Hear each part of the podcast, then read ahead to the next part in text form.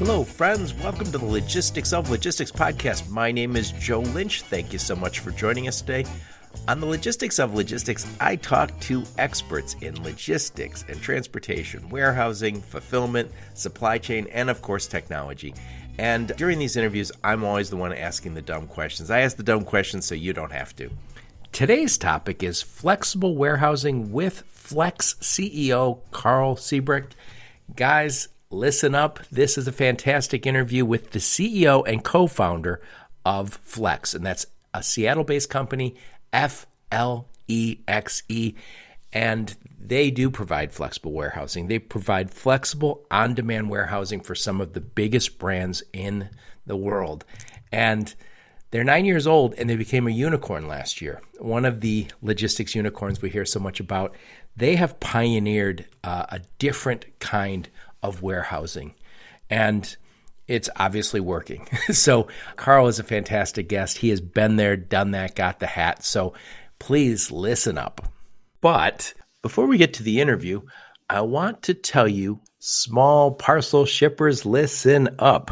I want to help you save 40% on your small parcel shipping. So if you're an e-commerce guy or you're a warehousing guy and you do a lot of e-commerce shipments, listen up. I know we're all used to using the big guys. You have UPS, you have FedEx, you might be able to also use uh, the Postal Service. And we really haven't had a choice until now.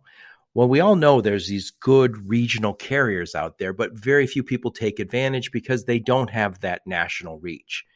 Well, they do now because my friends over at Tusk Logistics, that's T U S K Logistics, put together technology that connects all these great regional carriers. And regional carriers, by the way, have better pricing. They have better service in the regions they serve. And there's no reason not to use them now because now you can have national national reach with the regionals. And again, the guys over at Tusk Logistics, they have great, got great technology and they've also got negotiated rates, pre-negotiated rates with these small parcel carriers. So you get better service, big savings, and you get the Tusk technology that connects it all, and you get Tusk's great customer service. You're going to get better customer service with Ben Emmerich and his team and uh, than you'll ever get at the big guys. So check them out. Tusk Logistics, that's T U S K logistics.com. And right at the top, it says get started. Hit that button and save yourself 40%. So, how's it going, Karl? It's going great, Joe. Thanks for having me. I am excited to talk to you. I love what you guys are doing. It's a new model that not too many people ever heard of 10 years ago, but it seems as if uh, you and a few other companies have popularized something that seemed to just pop up out of nowhere. So, Karl, please introduce yourself and your company and where you're calling from today. Great. Yeah. So, my name is Karl Siebrecht. I am the founder and CEO of Flexe. We are based in Seattle, which is where I live and work. We started this business about 10 years ago. In fact, we're going to have our 10th anniversary here in a few months. I know we're going to get to that, but uh, that's the, the quick summary intro. So, what does Flexe do besides flexible warehousing? Ex- elaborate on that. I will. So, we provide what we call programmatic logistics, technology powered programmatic logistics for big enterprise companies. So, let me break that down. What do we mean by programmatic logistics. I'll frame this with a little bit of history. When we started the business, as I said, almost 10 years ago in 2013, we created a category, a new category that we called on demand warehousing. And that was meant to signify how our solution was very different from traditional warehousing solutions, which were all asset based fundamentally based in the context of a multi-year. When you say asset based, you mean buildings, not trucks.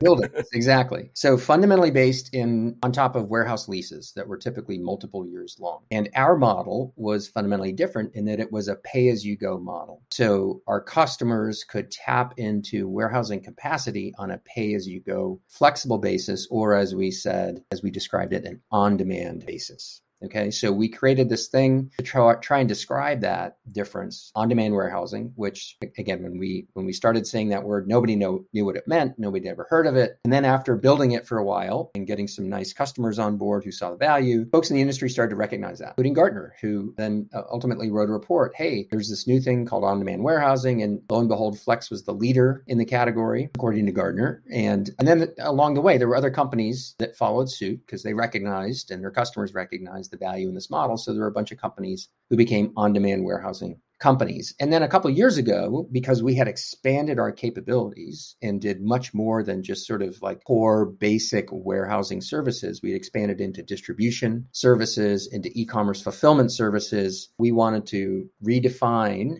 this category and expand it to reflect our expanded solutions. And so we landed on programmatic logistics. Uh, and what that means is we provide a flexible layer of logistics solutions on top of our big enterprise customers' existing fixed infrastructure. So before we hit record, I, I mentioned to you and I um, that you guys are kind of correct me where I go astray. You guys are kind of like a freight broker in it that if I went to a really good freight broker and said, I have a lot of freight, I need your help, and they say, Yep, we can do that. We work with only the best carriers. We will get the very best carriers on your business, on your loads. You go, perfect. And you're moving my lanes, everything's going well. If any lane should go go bad, that freight broker is without me even asking, is going to get rid of that carrier or add a new carrier to the mix. And you guys are kind of the same in but you're doing it with warehouses. Am I correct? Right. Very, very similar. So, how does it work? So, we have a technology platform that we have built from scratch, and we have invested gobs of resources in building this over many, many years. It's a very expensive endeavor to take on building a tech platform. We have to talk about that that latest round of funding that you got. Yeah, we'll come back to that. Yeah. So it starts with a technology platform. In the case of our business, the core of that platform is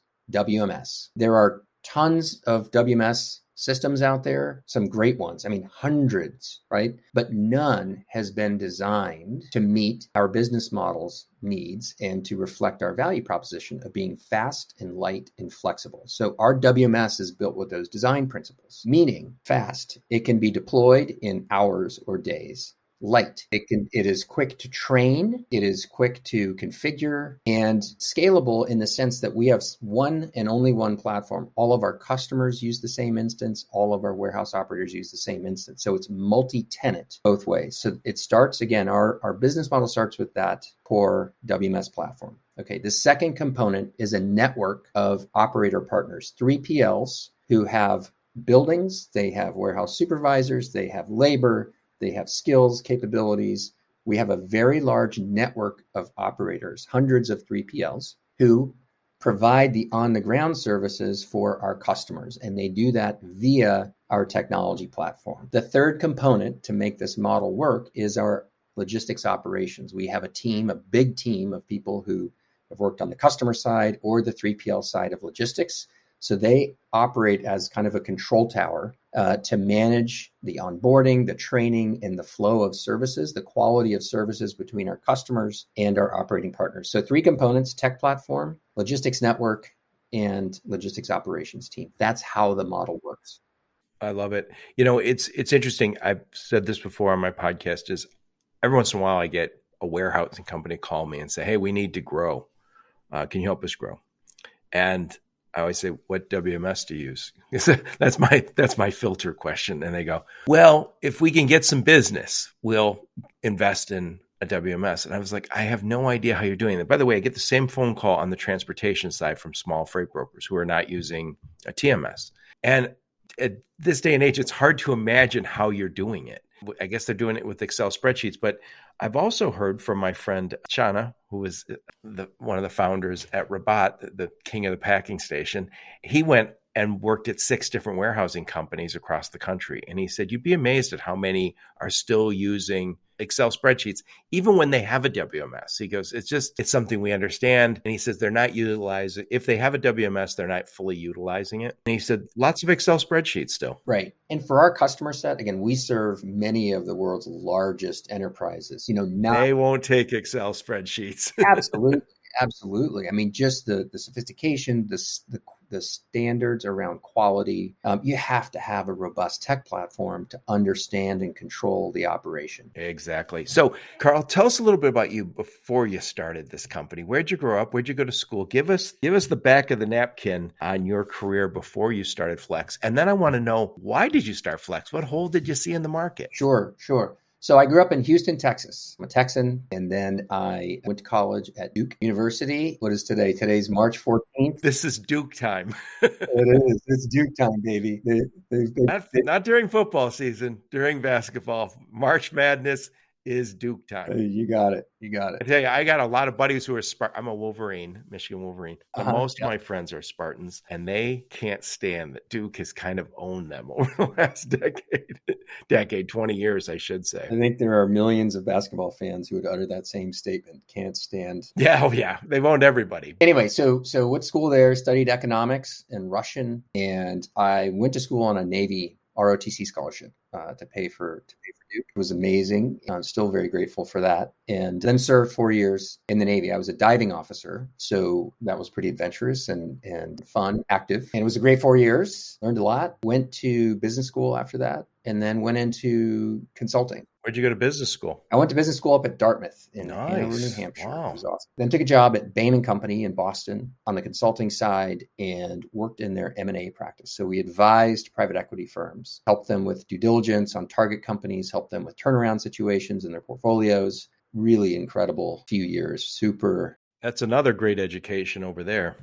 I'll say. Super fast paced, very intense, amazing culture there, super smart people. And then had an opportunity to come out to Seattle to work for a very early stage startup company. Back in those days, the the the tech ecosystem was starting to bubble and then and then the bubble burst of course a little bit, a little bit later, but was starting to bubble. It looked very exciting. It sort of had a little bit of FOMO. I don't think that word, that term existed back then, but had a great opportunity to come out to Seattle and work for a pretty exciting company in what became known as the ad tech space. When I started there, no, there, that wasn't a thing. No one, no one said the word ad tech. It was just that consumer eyeballs were shifting from, you know, analog TV to websites. And it was inevitable that, that media dollars, advertising dollars would flow. And I worked for one of the companies that built the first tech platform. That sounds familiar from what I was just talking about. Tech platform to connect buyers and sellers of digital media.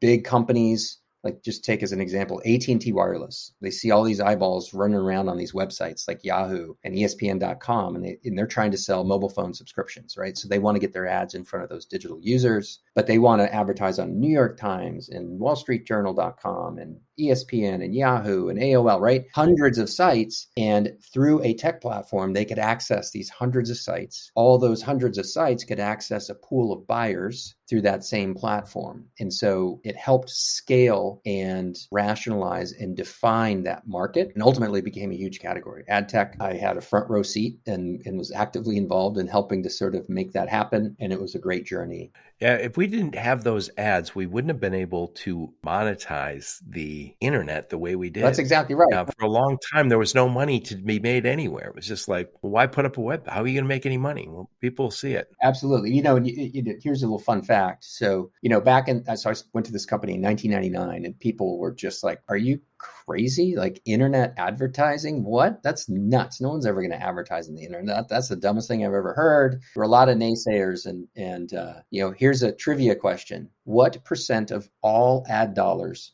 last year were spent on digital media versus uh, traditional media? I don't know, seventy percent on digital. I don't know. Bingo.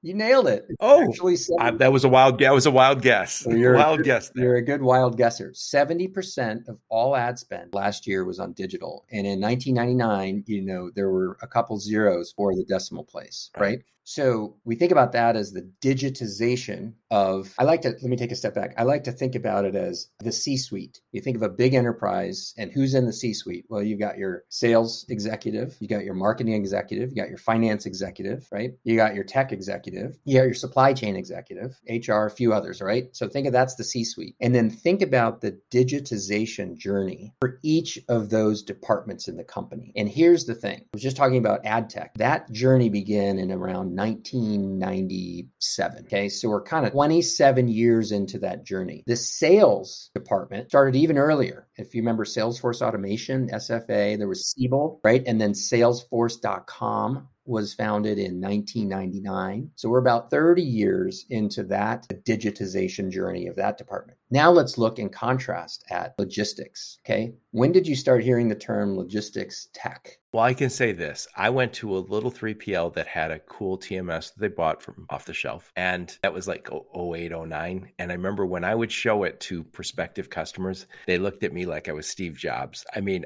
they would call, be calling people into the room. When I left that company five years later, it was show the same thing. They're like, yeah, yeah, we see this. I, I get it. No ho hum. Uh, does it do this? Does and so it felt like for me, 08, 09, it was still very exciting. I don't know when it actually started, but it couldn't have started much sooner. No, that's right. And the point is, we're much earlier on the digitization journey in logistics and supply chain than almost every other department of the corporation. FinTech, you know, PayPal uh, was started in like 1999, right? And none of us trusted it. yeah, it just means the a lot of the solutions, the companies are younger in the logistics space. There's a lot more confusion out there. You know, there's bankers out there who have you seen any of those logo charts? They'll say, "Here's the logistics tech landscape," and they put like 400 logos and they cram it onto one page, and you know, it looks super confusing because it is. I think we've all seen that yeah, you know, you're like, which of these companies are real? Which are going to even survive? Who does what? How are the, you know, so there's a lot of that confusion happening. And inside that confusion, though, there are categories that are emerging. Talked about on demand warehousing, you know, now as we describe it, programmatic logistics is one of those categories. Certainly, digital freight brokerages are are one of the categories that has not only emerged, but it's kind of taking a um, an earlier version of that model. You know, freight brokerage, which has been around for decades and has operated and provided tons of value to the industry. And there's kind of this new version of it, which is a digital platform. And there are companies, of course, like Uber Freight and Convoy and others that have entered that to and, and the old guard, like the CH Robinson, they spent spend hundreds of millions of dollars on that on that yep, tech. Yep. So it's fascinating to be part of this journey. You know, we, we got off on this tangent because I was describing my background. Right, right. That is and was incredibly formative when we caught around to forming Flexe because I had for 14 years or something worked to build tech platforms and build up sort of a network driven model. You, you saw the value of it. So 10 years ago, what did you, I mean, what did you see in the space? That What hole did you say and go, oh my God, this is an unaddressed opportunity? I met a guy who became our first customer. This was at a time where I was thinking about starting another another business, not in ad tech. It was kind of that that had largely consolidated, and and he was he has a still does a uh, business that's in the wine and cocktails, like some martini glasses and cocktail shakers and wine stoppers, all that that category, barware, and he had a problem. He said, "Look, here's my problem warehouses are static and my business is very dynamic. And what he meant by static was it's long term lease to long term lease. And he would fight with his broker to try and get a one year term on his lease. And, you know, he'd get laughed at and he'd get countered with a five year term. And if he was lucky, depending on the conditions in the market, he could get a three year term. And against his the practical reality of his business which was growing very quickly and he was seasonal it was almost impossible to forecast even one year out let alone 5 years out and so he observed that he was always either long or short on warehousing capacity and he had a ton of friends of other businesses and he said look everybody's in the same boat because everyone has to sign this lease and some people have too much space some people have not enough space. And he said look big companies are long and short of space just in different geographic markets. And if you could create a way to share capacity and do that in a way that would be operationally viable as opposed to just call somebody up and say hey can you take you know some of my inventory? I'll i'll, I'll spot you some cash in return. You know you have to do that in a way that's operationally viable and scalable. Um, he said if you could you know i think there's an opportunity there. So we pulled on that thread. We talked to 3pls early on. We talked to some big shippers early on. We looked at the market. The market's massive as you know. Logistics is 8% of gdp we felt like warehouses and a network that distributes goods right? There are warehouses and there are transportation transportation lanes that connect them. Most of the money is spent in the transportation lanes. Like two thirds of the logistics industry is, is, is, is transportation. 10% is warehousing. But the bottleneck in the system, the bottleneck is very often the warehouse because it's fixed in time and space. You know, the warehouse is where the warehouse is. You're like, oh my gosh, there's a problem at the port. Can we shift it to another port? Well, we need a warehouse, you know,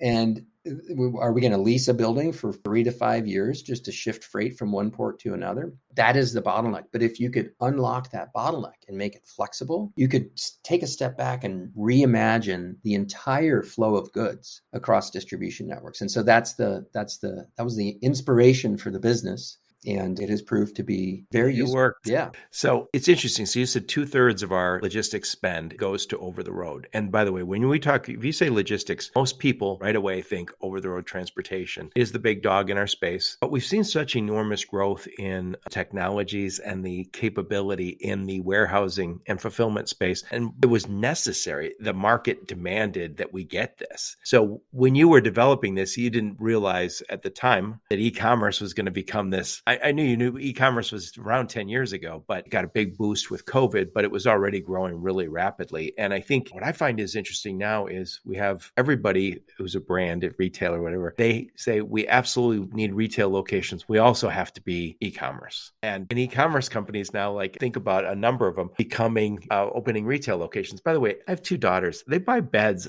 online, mattresses. And I was like, by the way, I'm walking distance from my house to three mattress places. There's a yeah there's a conspiracy about mattress companies. I don't know if you guys go, if you look it up online, there's a lot of talk. Why are there so many mattress companies? But I went to one so often, I swear to God, they must have thought I was homeless because I would come and land down on all their beds. I don't know how people buy certain things online like mattresses, but it's happening. I'm also, uh, I'm at the far end of the market that they don't care about. The young people are buying mattresses online. Yeah. Well, look, I mean, you know, omni-channel has been it'd be interesting little history fact to look up, but I don't know when that word was created and started to be used. But it, you know, every company outside of the you know SMBs who don't have the resources to to to have stores, you know, every company has to be omni-channel. I think everybody, you know, every company wants to be, and most companies would say they are omni-channel, meaning I want to provide my solutions to the consumer in whatever way they want to consume them if that's online, it's online. If it's through a store, it's through a store. If it's buy online, pick up in store, BOPUS,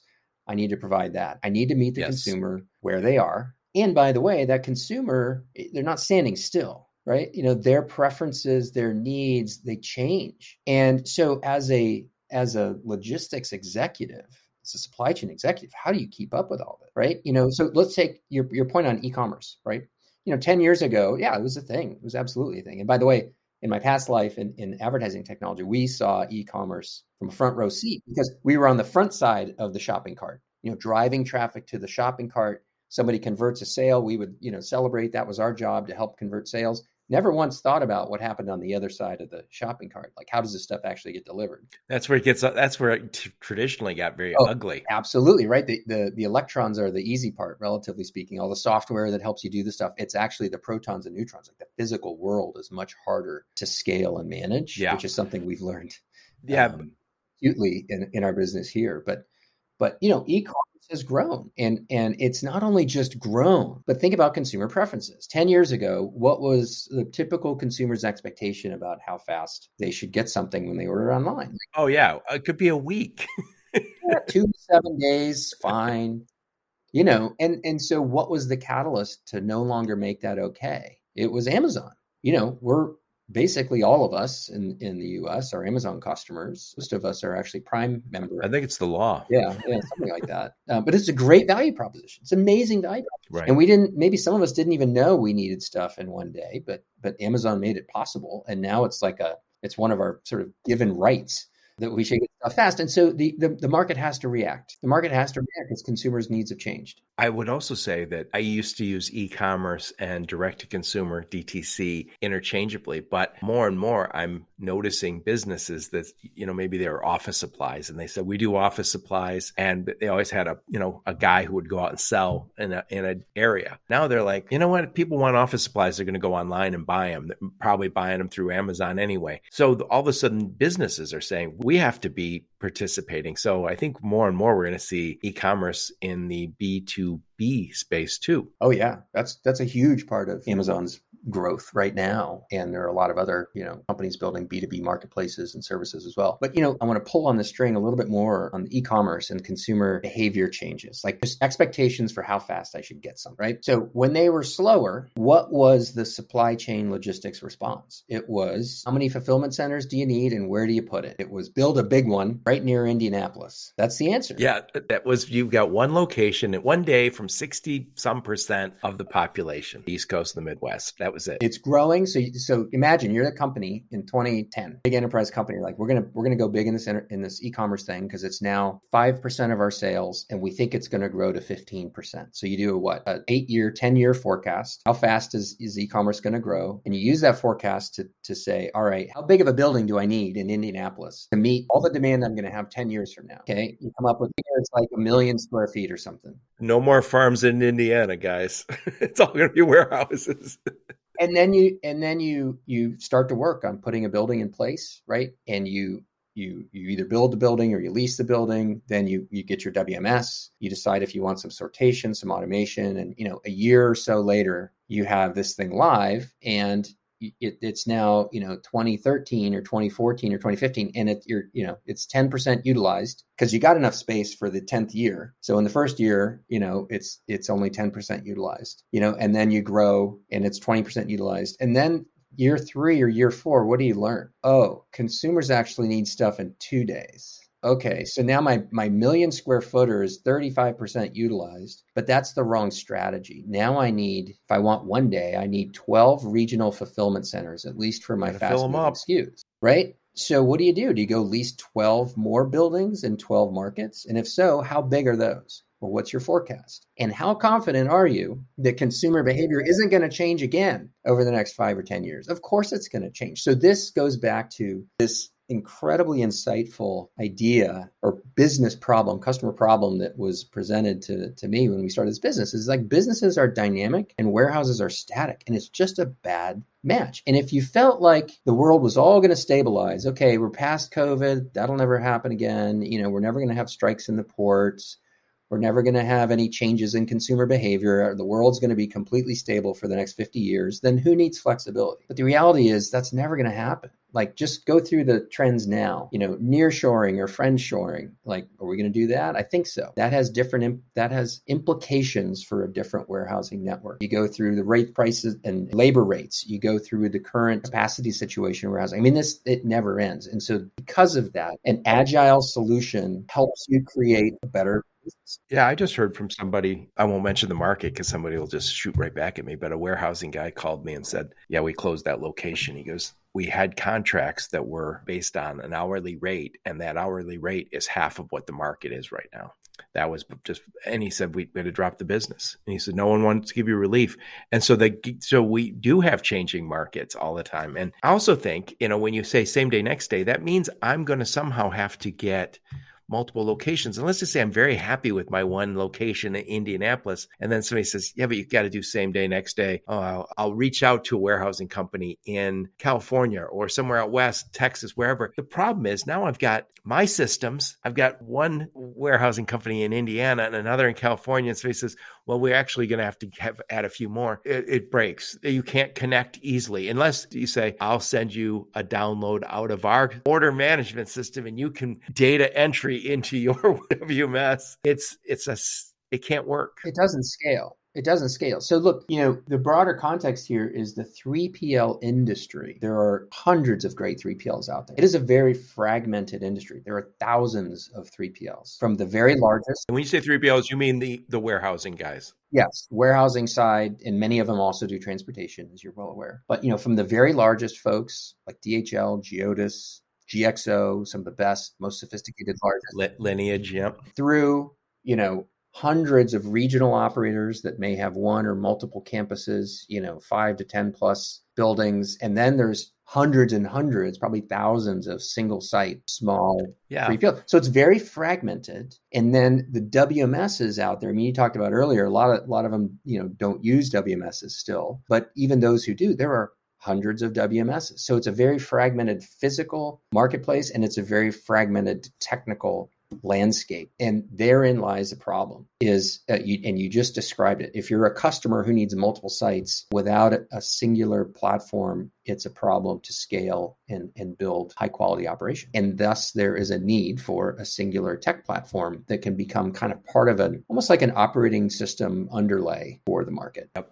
And you know, you mentioned the onesie twosie nature of the business. And again, I, I, I quoted some to you before we hit record, guys. If somebody has stats on this, please send it to me. But I heard that fifty percent of all warehousing companies have one location, which makes sense to me. And the problem is, how do we connect them? But also, they have a problem. And I've heard them, they've called me about this, saying, I want to develop a network. So I can, I, I'm in Chicago and I want to get business, but I also need somebody with West Coast operations Texas location. And so they were looking to see, how do we connect? And they said, if we all use the same WMS. Well, so they're in a jam too, in that they are cut out. If somebody says, We've always done e commerce, we're really good at it, but we have one location, I'm shut out. I don't have the opportunity to work with the big dogs unless I partner with someone like you who says, We're going to take what you got and we're going to supplement you with the rest of our network. And we'll use your expertise, your location, your tribal knowledge of this business, and that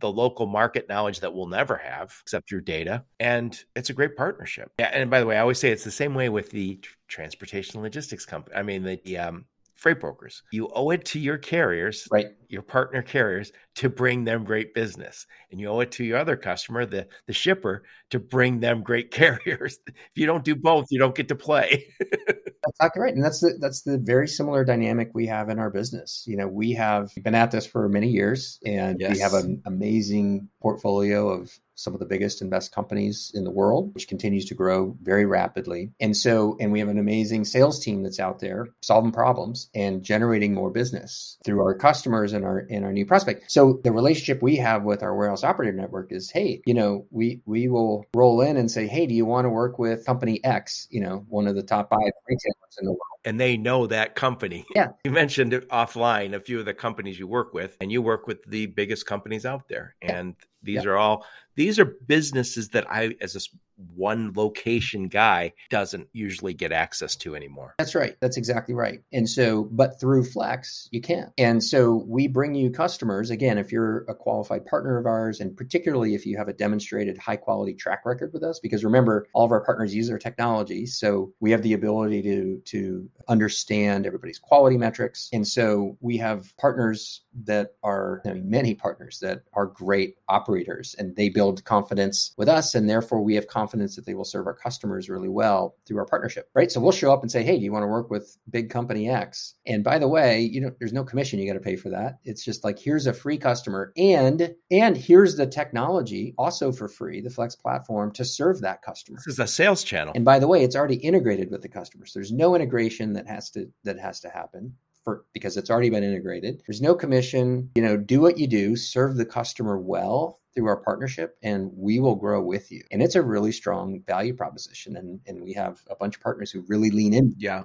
I have recommended there was a company that I know of that down in lower Midwest, and they called me and they said, Hey, we're just getting started. We've always had warehousing for our own business, but now we're kind of have another warehouse. And I said, they said, we, we need to just grow up and blah, blah, blah. I said, I don't know if they're, you're ready for it. I said, but I would call Flexe right now because what you can learn with them. I said, I don't know what they're, uh, I'm sure they have high standards, but I said, it's better than having to go and grow on your own and learn everything on your own. And again, am I right to also say that e-commerce business is better business than some traditional warehousing businesses? You know, I don't know that it's better. In some dimensions, it is. It's different. That's the key thing. Is it's different. It's it's faster. Faster. Look, it, it, typically turns faster, but not always. You know, there's slow moving SKUs, C's and D's, just like there are slow moving pallets. There are fast moving pallets. If it's sitting, you know, right outside the, you know, think a manufacturing plant for a big consumer products company. You know, they're pallets, but they are flowing. They're not sitting right. And so, you know, we provide omni-channel solutions. So from bulk pallets, we call them capacity programs to distribution programs. So this is, you know, case level, either distribute to, to replenish stores or inbound to a DC or wholesale to retail. And then we provide e-commerce fulfillment. So each picking. And it's all it's all important business to the customer. It's all good business. And and they have unique properties, which means the tech has to be able to handle all the different versions and the network has to handle all the different versions. Some operators aren't great with e-commerce fulfillment or their building is just in the wrong place. So there are different operators that match differently to the different solutions that customers need as well. Right.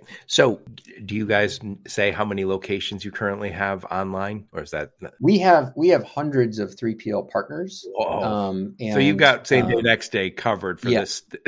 now are you just in the US right now? We're in the US and Canada. Now, same day, next day is harder in Canada, isn't it? Uh, it is in some ways, you know. And, and look, I'll be honest, we don't have tons of demand for same day from customers. We have customers who are yeah. I I seldom need that. My I I, I never want that for the most part. I'll just go to the store usually if I want it. You know, it's a niche at this point. There are certain businesses, certain models. You know, even Amazon is is kind of backed off from it a little bit. And with I don't like it from a sustainability perspective. So I can see a lot of companies saying, "Hey, you know what? We're trying to reduce our greenhouse gases. So why am I sending you know a sweatshirt to your house that you're not going to wear till Saturday, right?" That's right. The next day, we see that continuing, the demand for that continuing to increase. And I think, again, you just point back to Amazon, and they're really putting the pedal down on, on next day and, and offering more and more SKUs in their catalog next day. And they're training us consumers to sort of have that expectation. And so other companies need to try and. So and, and you have hundreds of locations, which means you got that.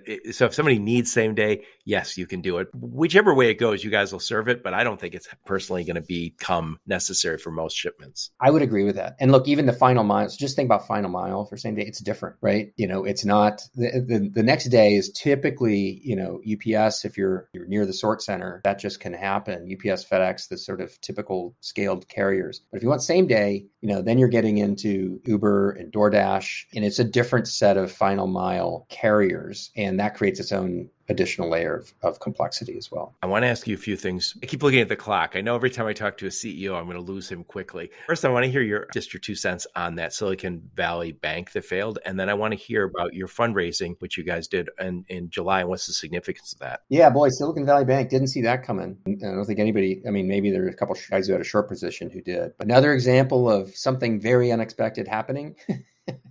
and uh, you know the world responded. Expect the unexpected, I guess. Yeah, expect the unexpected. You know, I think you know, thankfully, we as a business weren't affected by it. Yeah, I mean, I don't have any sort of pearls of wisdom. Someone share. I was supposed to interview the other day had mon- their payroll in there, so they had to scramble, and I'm, I'm sure they're fine, but it's just uh, that's a, a real challenge. So you raised money in July. Talk a little bit about that. Sure. We raised our Series D and $119 million. We added some great new investors, or some of our largest investors are now BlackRock, uh, who's actually the largest investment company in the world, T. Price, Tiger, Redpoint, Activate. We have some just great investors. So we're very pleased with that. You know, capital markets started to get pretty tough at the beginning of last year. We raised in the middle of last year, had a great outcome. It was just simply because the business has been performing so well. The market is so big and the need is so strong. So pretty we're pretty fired up about the road ahead. We're well capitalized to be able to keep, you know, solving more and more of our customers' problems. Yep. I think we have a lot of tech companies and I I, I don't know if I don't know if it's appropriate. I guess you guys are a tech company because yeah, we don't sell that's your technology, but that's what powers the business business. Right. We're seeing a lot of companies that are earlier on going to struggle with the next round of funding. You're going to have to become profitable. But usually we talk about seed round. That's real early, just trying this out. And then we have A, B, C, D. What, when you get a D round, what is that money? What's the expectation? Is that just more scaling or is there a Series E? I've never heard somebody say Series E.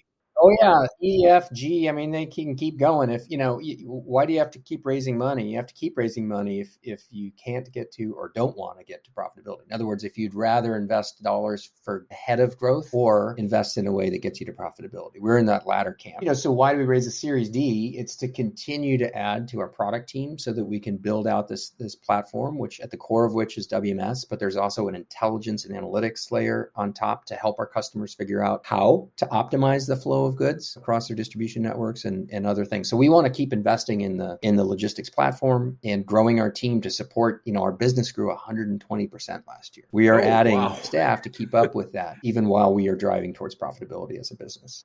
Yeah, I interviewed Ben Gordon last week and I published that. And one of the things he brought up, he showed a chart. I'll, I will put the video clips out, but he showed a chart about Amazon and their stock price. And what was interesting is uh, it, when he brought it up, I was like, remember how long it was that Amazon made no money? And they were to some, there was so much debate about they will never, ever make money. It is never going to be a good business. They, they were going to revolutionize business world, but it's nothing. Remember, you, you heard the same things I did. Oh I remember I live in Seattle. It was like a daily conversation. Yeah, he was. Yeah, and and here we are. When you hit times like this, everyone starts looking and saying, "Well, who's profitable? Who's profitable?" But I think it's also who can who can grow during this time. And I also know this: we don't have COVID at our the wind at our back, which is a funny way to say it because COVID was horrible, but it was good for the e-commerce businesses this year. I think you, the way to win business is going to be taking it from your rivals, not so much the growth of the market. Yeah, yeah, and you know, if, if e-commerce growth is moderating, which is certainly what we see and what most of our customers have seen, certainly relative to COVID, you know, more share of, of consumer buying is happening in or through stores.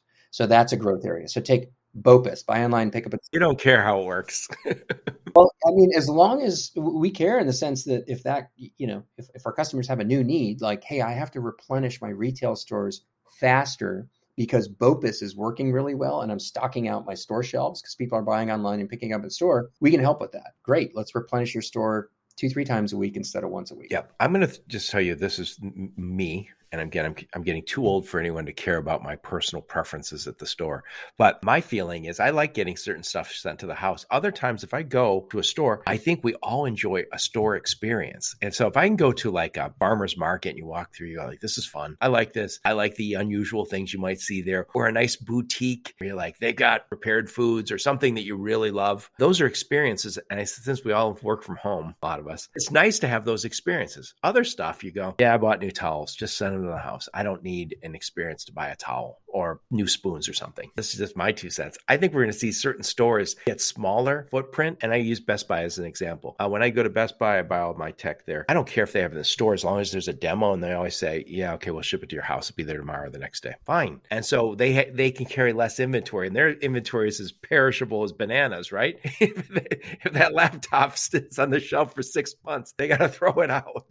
so I think we're going to, we're going to figure out what what's what. Let me ask two questions. Who's the sweet spot for you in terms of warehousing partners? And then who's the sweet spot for Flexe when it comes to customers? Yep. For warehousing partners, we work with the big global contract logistics companies and the regional size players. Those are probably the sweet spots for us you know, typically fairly sophisticated, either very sophisticated or fairly sophisticated. Again, our customers have very high standards. You need expertise, you need some scope. Yep. And, you know, we do work with some smaller 3PLs too, and, and there are some great ones out there. So we do cover the whole range. I'd say, you know, sweet spot probably indexes to regional and larger. On the customer side, as I said, we work with the, the global 1000. We have six, maybe seven now of the top 10 retailers, four of the top five products. We're oh, also wow. in the food and bev vertical and industrial industrial manufacturing vertical. So you can do cold chain? Yeah, we do. We do already. You know, actually, our, our fastest growing vertical is industrial manufacturing because it turns out that even in some, you know, what many people from the outside or armchair quarterback would say, that's more of a stable business. You know, uh, there's a lot of dynamics happening in industrial manufacturing business as well. Again, you know, pretty much always. So the need for agility is is super high in some of those markets as well.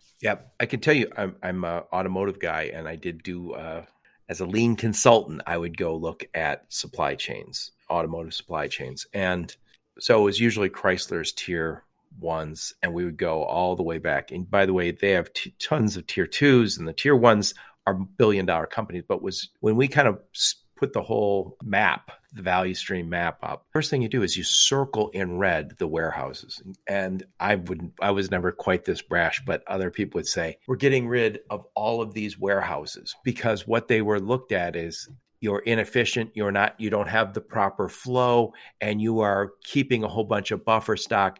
But automotive parts change like that. There's constant changes. So it's easy for them to say obsolete those parts millions of them. When I launched cars in Thailand, I remember wire harnesses, which are notorious for just always going obsolete or having to be reworked. Everything I was shipping to China or to Thailand went obsolete on the ocean. So you do have real, real problems with keeping the right stuff.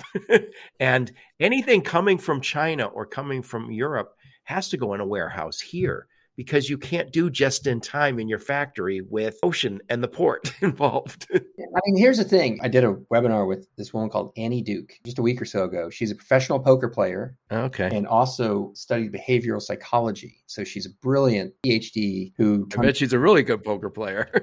parlayed that into a professional poker player. She was actually, I don't know, top 10 or top 20 professional poker player. Probably the best paid behavioral scientist you know.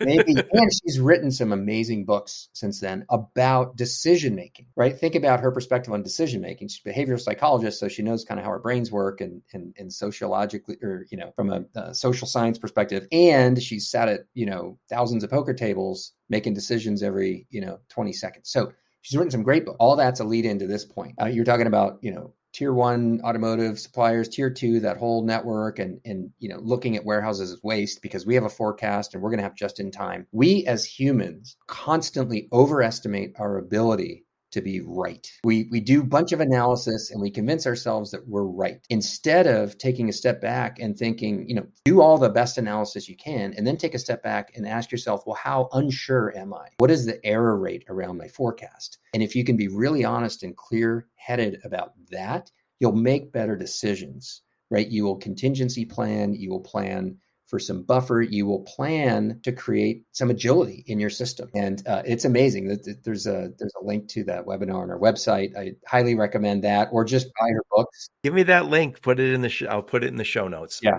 we'll do that. One thing we, we talked you talked about who you work with the warehousing company. So you work with some smaller ones, but you're working with a lot of regional guys, and you're working with even the global companies who have a lot of expertise, a lot of no doubt a lot of locations. Do you vet them? How do you how do you know that that's a good warehousing company that you can partner with? Yeah, we absolutely vet them. You know, we have a whole team, we call them our, our network development team, and they are our warehouse partner facing folks who whose job is to go find new partners, vet them, build relationships and nurture our existing partners, grow those partnerships, particularly with the best ones, right? And so we're constantly adding to the network to support our growth. We're constantly growing our existing partnerships you know, working together to make sure that there's value in it for them, there's value in it for our customers and Flexe. And when those those things are true, it's it's up and to the right. That's where the growth happens. But we absolutely vet them. And then even even sort of more important, I think, than vetting is once they're operating, they're using the tech. And so it's not more important, but equally as important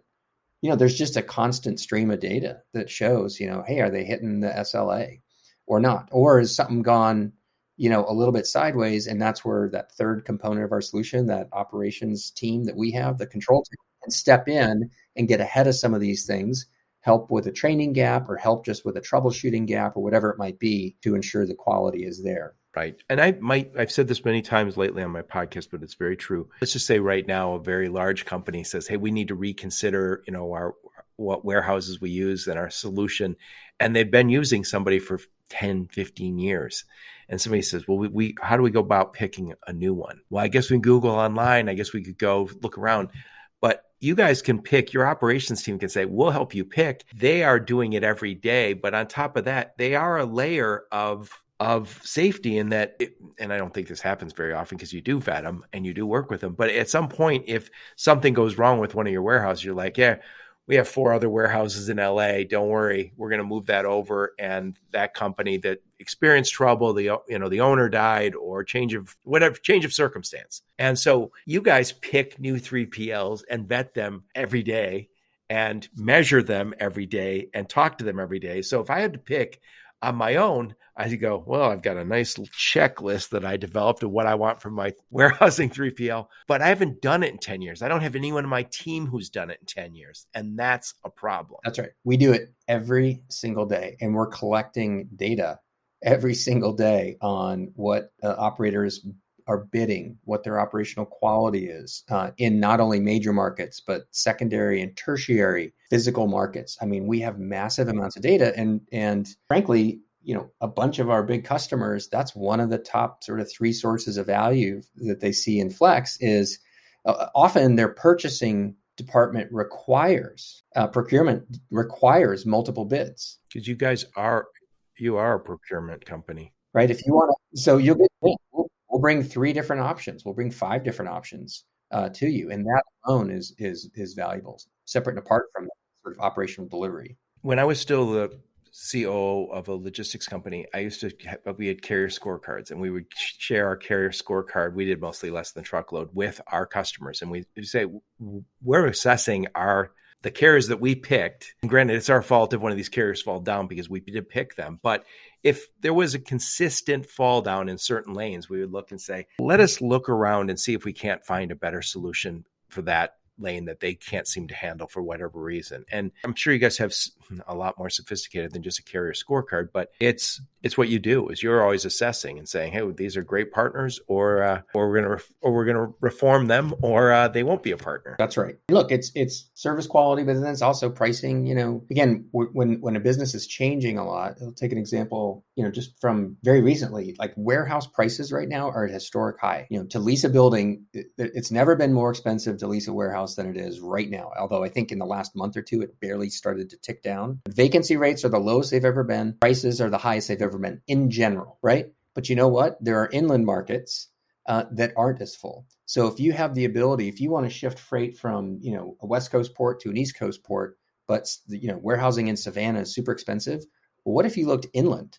You know, could you dray it an extra 100 miles and find warehousing that's you know 30, 40 percent less? The answer is actually yes. And so we can help you find those other solutions to still cost optimize as well as you know speed and quality optimize I think we're going to be changing some of our Class A buildings into warehouses soon. As uh, the the building boom didn't realize we were going to have COVID. So let's wrap this bad boy up. I like to interview smart, interesting people like you, Karl. Who else should I interview on my podcast? I'm going to recommend Michael Bender. Michael Bender. Who is he? Michael is recently joined our board. An amazing uh, operations and supply chain executive. Decades of experience at Pepsi, Victoria's Secret, Cardinal Health. He was the COO of Walmart. Uh, he sits on a couple boards. Oh, He's a great it. executive and a super fascinating, very smart person. Excellent. So what I'll do is I'll reach out to Michael, and you might have to connect me uh, via email. There's a lot of Michael Benders on LinkedIn. I can guarantee that. What I'll do is I'll put a link to your LinkedIn profile and a link to to your website and any other links you and your marketing team give me, and then I'll also put a link to. You said you were in a webinar with Annie Duke. Annie Duke. Yep. Yeah, please send me that. I'll put those in the show notes because I think that'd be interesting to hear you talk to her. What conferences will we see you guys at? We are going to be at Gartner. When and where is that? I haven't heard that one lately. Gartner Symposium. I don't know off the top of my head, to be honest. Uh, it's That's all right. Place warm. And then CSCMP, we will be there as well. Nice. And look forward to seeing lots of folks there that, that traffic has picked up at Rela and at Manifest, as you were talking about earlier. Yes, yes. Manifest is in Manifest is the same week as the Super Bowl next year, so you don't want to miss that. And and and the Super Bowl is in Las Vegas next year. And from what I hear, the Lions are going to be there. We've been assured that. why not? Why not? I really appreciate you taking the time. I love what you guys have done. I think you guys have transformed a space like few others. I mean, it's a brand new business model that we desperately needed and didn't know we needed until you did it. Yeah, it's been it's been a thrill. So much more to do. So we're pretty excited. Well, thanks again. I really appreciate you taking the time. My pleasure, Joe. It's great to meet you. Yep, same. And uh, thank all of you for listening to my podcast. Your support's very much appreciated. Until next time, onward and upward.